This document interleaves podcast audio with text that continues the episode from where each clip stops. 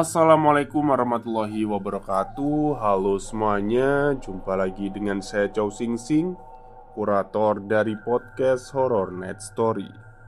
Halo apa kabar semuanya? Semoga kalian semua baik-baik saja ya. Dan seperti biasanya pada uh, malam hari ini Saya kembali dan akan menghadirkan sebuah kisah mistis untuk kalian semua.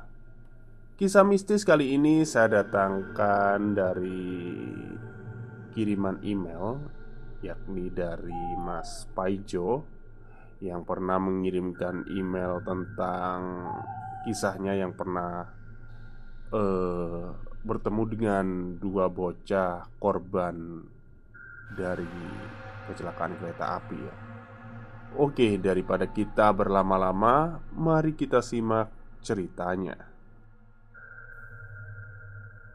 Assalamualaikum Mas Jo Sing Sing Saya Paijo Seorang sales rokok yang pabriknya ada di kota Malang. Dan saya ditempatkan untuk karesidenan Madiun. Sedang untuk area kanvas saya adalah Kabupaten NG Yaitu sebuah kabupaten di barat kota Madiun. Oh ya Mas Chow Sing Sing. Tempo hari saya pernah mengirimkan sebuah cerita horor yang saya alami sendiri Yaitu arwah dua orang bocah yang jadi korban kecelakaan kereta api. Dan ini adalah cerita horor kedua saya. Kali ini saya akan menceritakan sebuah pengalaman horor saya, saya yang tidak pernah saya lupakan. Untuk mempersingkat waktu, langsung saja kita simak ceritanya. Jadi semuanya 356 ribu bu. Kataku kepada seorang wanita setengah baya pemilik toko Lumintu. Ya, nama tokonya Lumintu. Tertera di sebuah papan nama di atas atap toko itu. Yang menandakan bahwa toko itu benar bernama Toko Lumintu. Saat itu saya tengah bertransaksi dengan ibu pemilik toko Lumintu itu. Beberapa jenis rokok saya sodorkan dan serahkan kepada ibu pemilik toko Lumintu itu. Oh ya, Bu Sastro, kami sedang ada promo brand baru, Bu. Ini ada rokok isi 16 batang. Kemasannya menarik, rasanya nikmat dan harganya pas di kantong.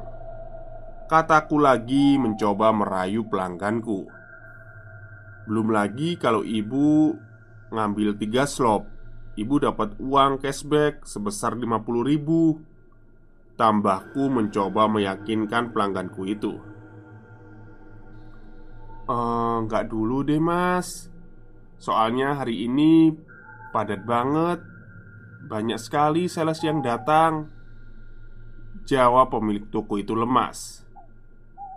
Aduh, badanku lemas juga saat mendengar jawaban Ibu Sastro, pemilik toko Lumintu itu, yang artinya sudah kesekian kalinya aku gagal menawarkan brand baru. Semakin berat target untuk brand baru ini. Sebelum meninggalkan toko Lumintu, saya menyempatkan pertanyaan terakhir kepada pemilik toko Lumintu itu. "Oh ya, Bu, numpang tanya, sudah dua minggu ini toko Bu Mina, istrinya Pak Minto yang mantan Mbah Bayan itu kok tutup terus ya, Bu? Apa Bu Mina lagi keluar kota ya, Bu?" Tanyaku. Duh, sampean nggak tahu Thomas Dua minggu yang lalu, Bu Mina itu tiba-tiba jatuh pingsan waktu belanja di pasar jambu Jawab Bu Sastro Walah, saya ya nggak tahu toh Bu. Soalnya sudah dua minggu toko dan warungnya Bu Mina nggak buka. Jadi selama dua minggu saya nggak tahu kabar tentang Bu Mina Bu. Ungkapku dengan penuh keheranan Dengan kejadian yang menimpa Bu Mina. Padahal Bu Mina adalah salah seorang pelangganku yang paling potensial. Sekali belanja rokok terkadang sampai 500 ribu Kadang lebih batinku dalam hati Untuk mengetahui siapakah Ibu Mina itu, para pendengar bisa mengikuti kisah saya dalam cerita dua anak korban kecelakaan di rel kereta api. Oke, kita kembali ke cerita. Pukul 12.45 perutku sudah keroncongan. Iseng, aku mencoba lewat jalan yang menuju ke arah rumah Bu Mina. Ah, siapa tahu warung Bu Mina buka, jadi aku bisa makan siang di sana. Batinku dalam hati. Perlahan sepeda motorku menyusuri jalan aspal pedesaan. Kulihat speedometerku menunjukkan angka 40. Artinya, aku mengendarai motor tidak begitu cepat, yaitu 40 km per jam.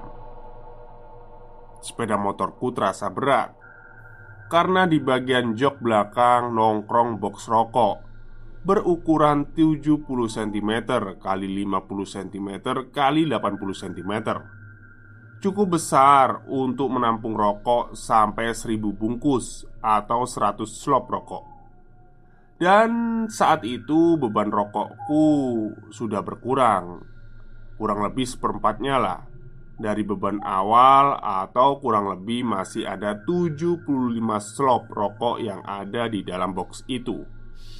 Setelah kurang lebih 10 menit memacu motor Akhirnya sampai juga aku di depan warung Di tokonya Bumina. Alhamdulillah Ternyata warungnya Bumina buka. Mungkin beliau sudah sehat Batinku Perlahan aku parkir sepedaku di bawah pohon kelengkeng.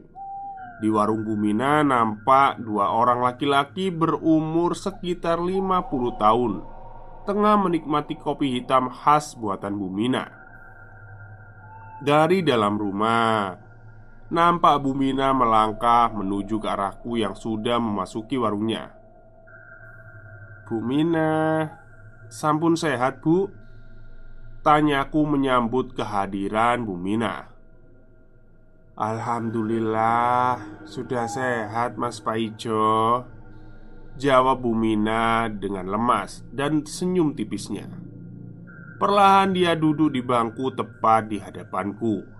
Sementara itu Pak Minto suami Bu Mina yang merupakan mantan Jogoboyo Atau Mbah Bayan di desa itu tampak duduk santai di dalam rumah di depan televisi 21 inci.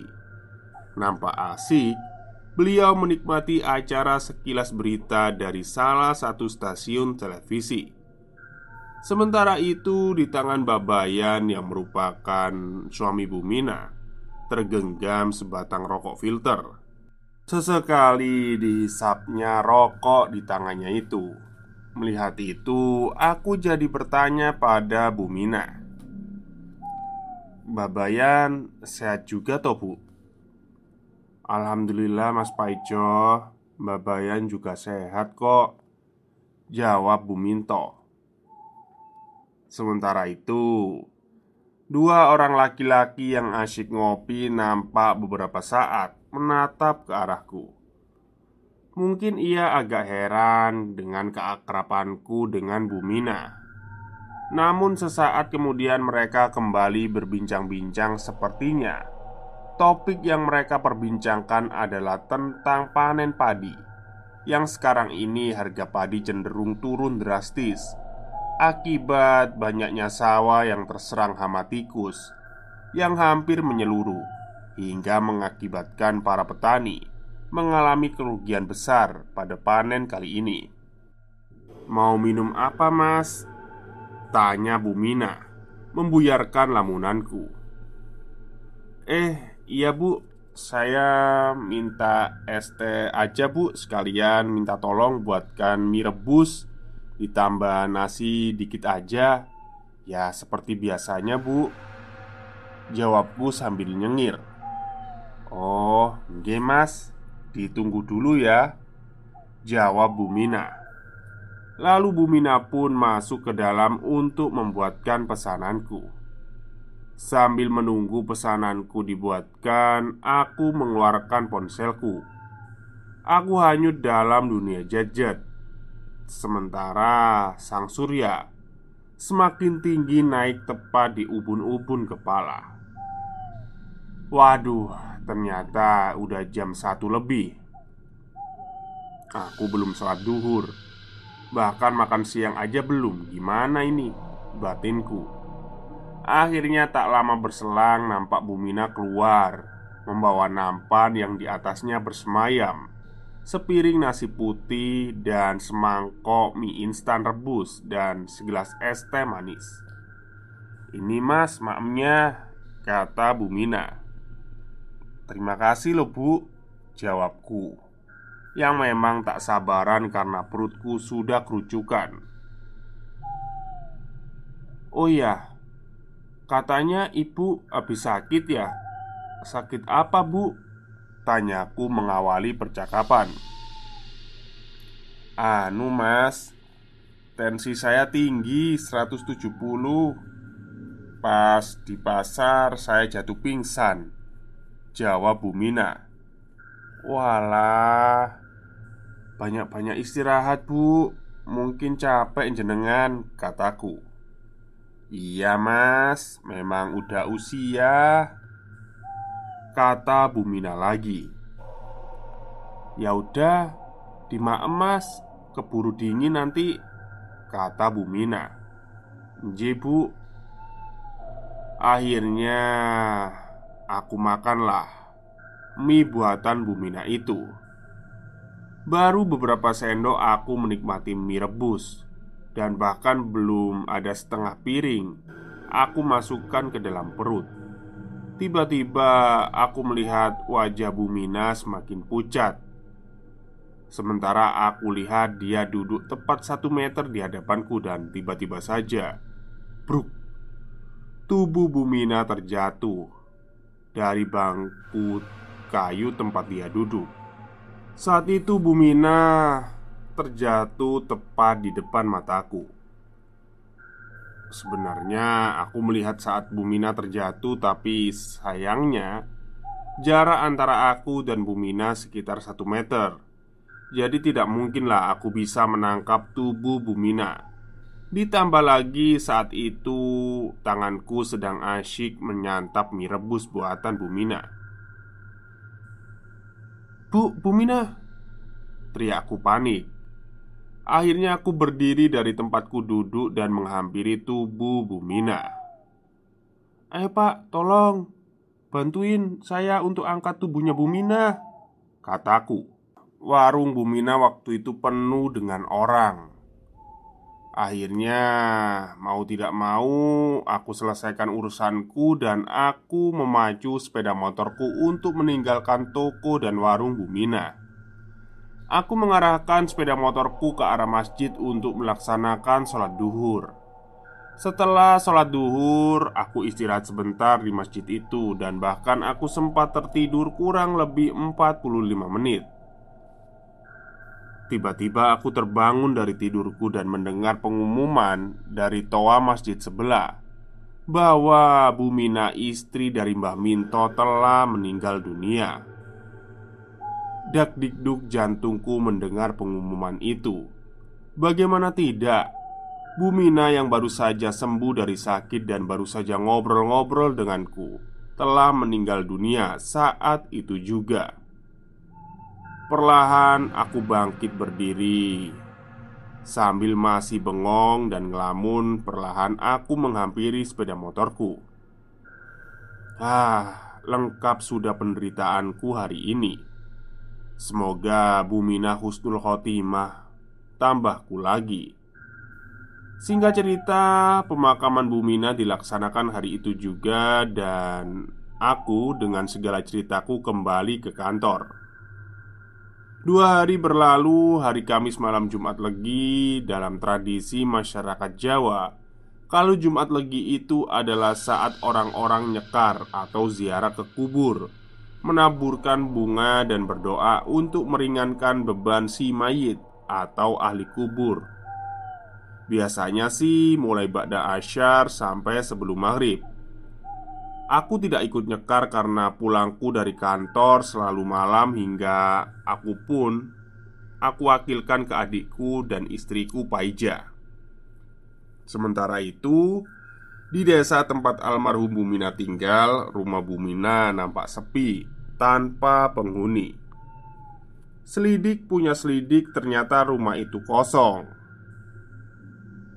Mbah Bayan atau Pak Minto yang merupakan suami Bumina setelah peristiwa itu menimpa, dia tinggal bersama anaknya yang tinggal di pedesaan sebelah.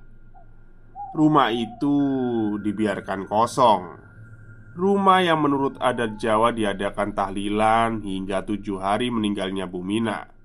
Tapi kenyataannya malah sepi, tidak ada kegiatan apa pun. Saat itu warga bertanya-tanya, "Kenapa di seperti itu kan? Harusnya kan ada tahlilan sampai tujuh hari." Ramai sekali warga mempergunjingkan hal itu. Di hari kedua, malam ketiga setelah kematian Bumina, di rumah almarhum Bumina seharusnya terdengar lantunan suara Yasin atau tahlil Tapi nampaknya sepi-sepi aja. Rumah tersebut tertutup rapat dan memang tidak ada penghuninya. Satu-satunya penerangan adalah di teras rumah. Itu pun cuma lampu 5 watt. Di cerita lain, Pak Bandi sedang asyik merokok di depan rumahnya. Saat sedang asyik menikmati hisapan-hisapan rokok, tiba-tiba di luar gerimis dan mulai membasahi bumi pertiwi. Angin petang yang bertiup sambil membawa hawa dingin yang mendirikan bulu kuduk. Saat Pak Bandi asyik menikmati hisapan-hisapan rokoknya, Tiba-tiba saja samar-samar terdengar suara rintian disertai suara tangis perempuan Pak Bandi nampak menajamkan pendengarannya berusaha untuk menangkap suara itu Kok seperti ada suara orang menangis ya? Siapa sih waktu maghrib-maghrib gini nangis? Kata Pak Bandi Perlahan dia bangkit dari kursi kayunya Kepalanya menengok ke kanan dan ke kiri Mencari arah sumber datangnya suara rintian itu Sepertinya Suara rintian itu berasal dari rumah Pak Minto Tanpa rasa takut Pak Bandi mendatangi arah suara rintihan dan tangisan itu Matanya menangkap sesosok perempuan duduk di bangku dipan bambu di teras rumah Pak Bayan. Sosok perempuan itu nampak menunduk sambil terdengar suara rintihan dari perempuan itu. Karena gelap, Pak Bandi bertanya, "Bu, sampean siapa? Kenapa nangis di sini?" Tanya Pak Bandi tanpa curiga. Ditanya seperti itu, bukannya menjawab, sosok perempuan itu masih merintih dan menangis.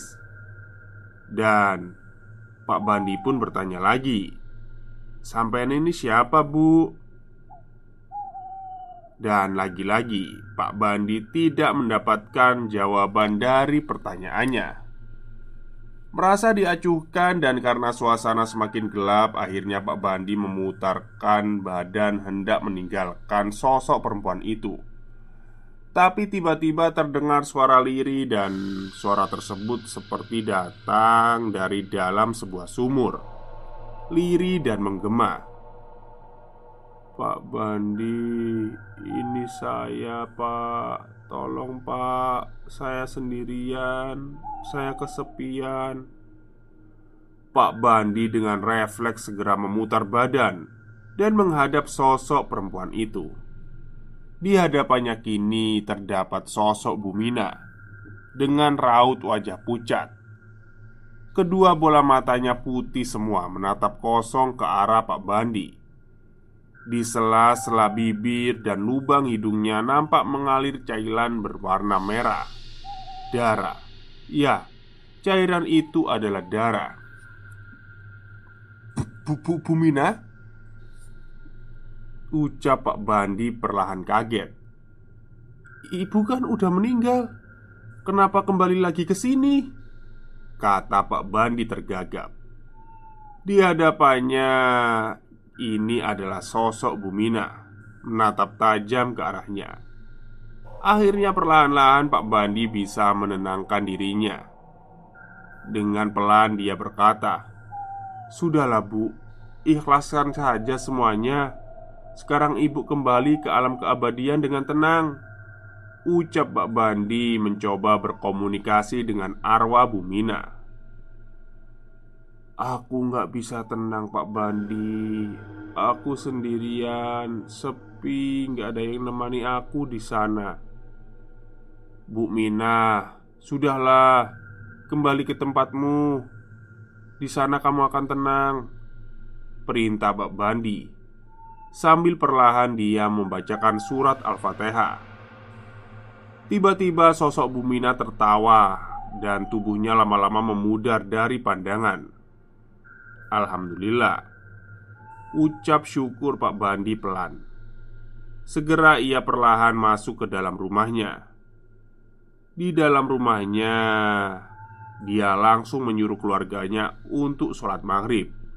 Sementara itu, di desa Mojo, yaitu desa tempat tinggalku, Malam itu aku duduk sendirian di teras depan rumah Sambil meminum secangkir kopi pahit dan sebatang rokok filter.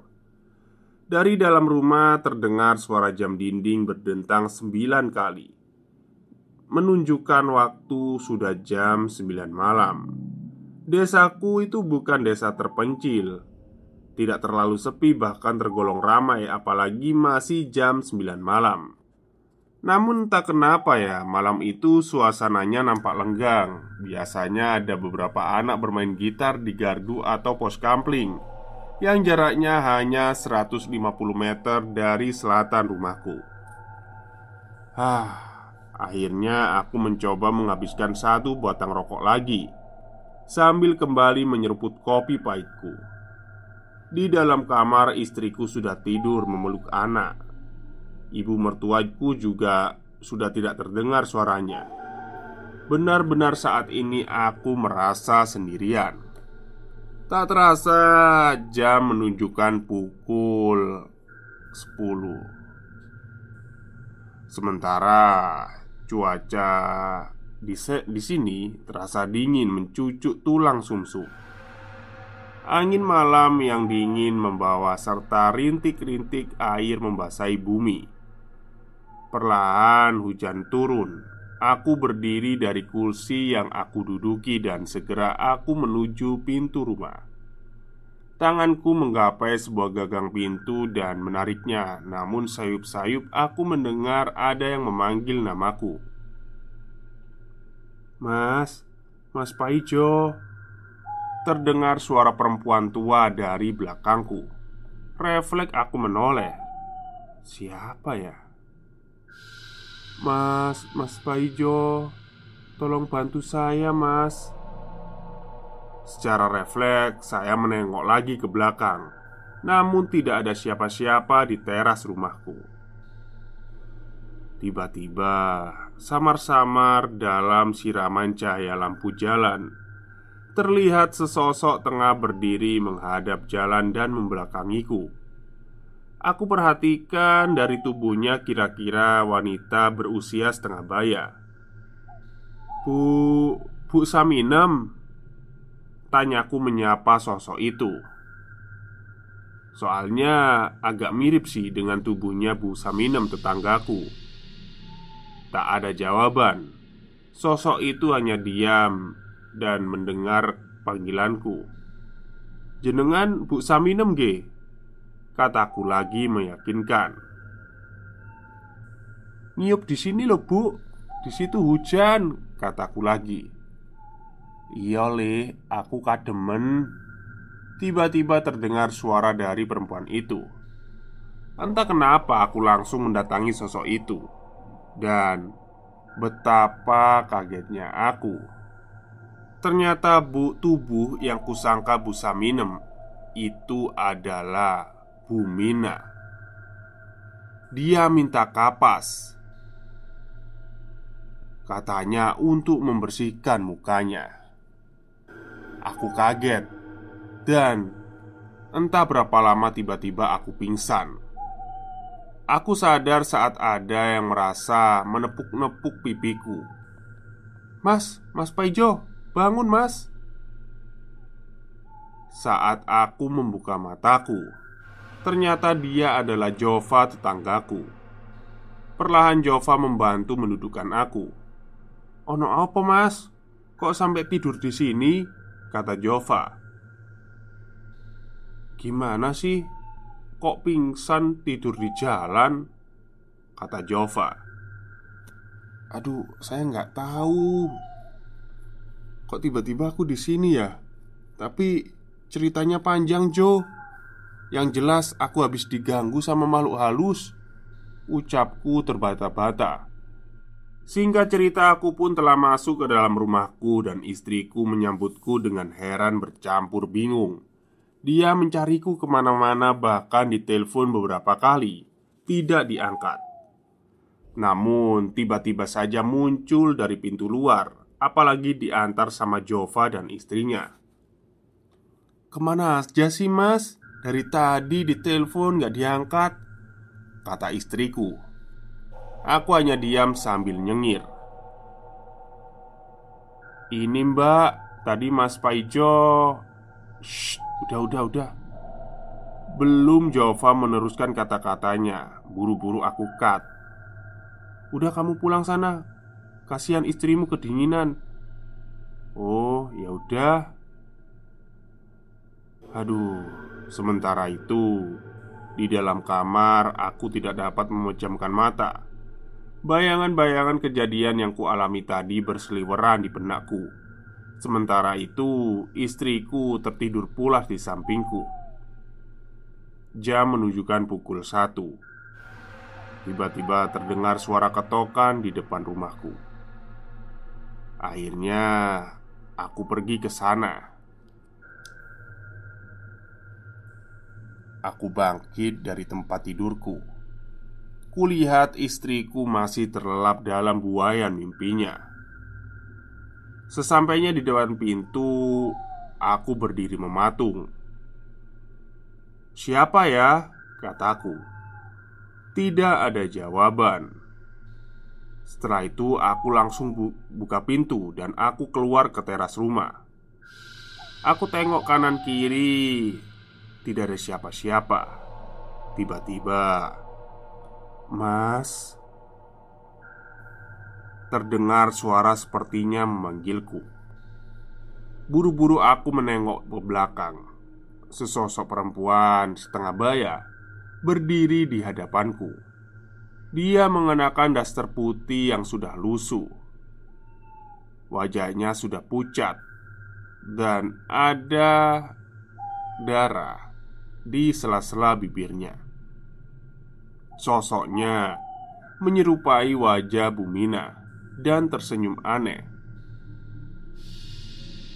"Mas, Mas Paijo," kata Bumina kaku dan tampak menyeramkan. "Saya kenapa, Bu?" "Mas, kamu, kamu..." "Iya, saya kenapa, Bu?" Jawabku makin gemetaran. Saya minta maaf ya bu Kalau saya punya salah sama Bu Mina. Tolong jangan ganggu saya Pinta saya. Ya jelas Kamu punya salah sama aku mas. Seru sosok Bu Mina. Salah saya apa bu? Kamu kemari Kata Bu Mina. Dulu kamu belum bayar nasi sama mie yang kamu makan di warung, Mas. Loh, sudah saya titipkan sama Pak Bandi, Bu. Kataku sambil menepuk jidatku sendiri. Dan entah itu kenapa ya, tiba-tiba mataku berkunang-kunang dan akhirnya aku pingsan untuk yang kedua kalinya. Akhirnya, aku pun menceritakan itu ke istriku. Singkat cerita, aku tidak mau terlalu lama berdebat dengan istriku. Setelah kami masuk ke dalam rumah, aku segera menyuruh istriku untuk duduk dan mendengarkan ceritaku. Mbah Minto bercerita kalau dia sering didatangi oleh almarhum Bumina lewat mimpinya dan diajak pergi menemani Bumina. Dan akhirnya tepat setelah 40 hari kematian Bumina bersamaan itu pula Mbah Minto atau Mbah Bayan akhirnya mengembuskan nafas terakhirnya. Innalillahi wa innalillahi rojiun Akhirnya Bumina tidak kesepian lagi karena mendapatkan teman dan tamat. Oke, itulah cerita panjang dari uh, email, kiriman email ya. Memang sebenarnya beberapa adegan saya cut ya karena uh, agak saya ini sih edit-edit dikit lah ya. Jadi biar nggak agak bingung saya bacanya juga gitu. Penulis uh, ceritanya bagus gitu ya. Mungkin penulisannya aja yang kurang rapi gitu ya mas ya Baik mungkin itu saja cerita saya untuk malam hari ini. Kurang lebihnya saya mohon maaf. Wassalamualaikum warahmatullahi wabarakatuh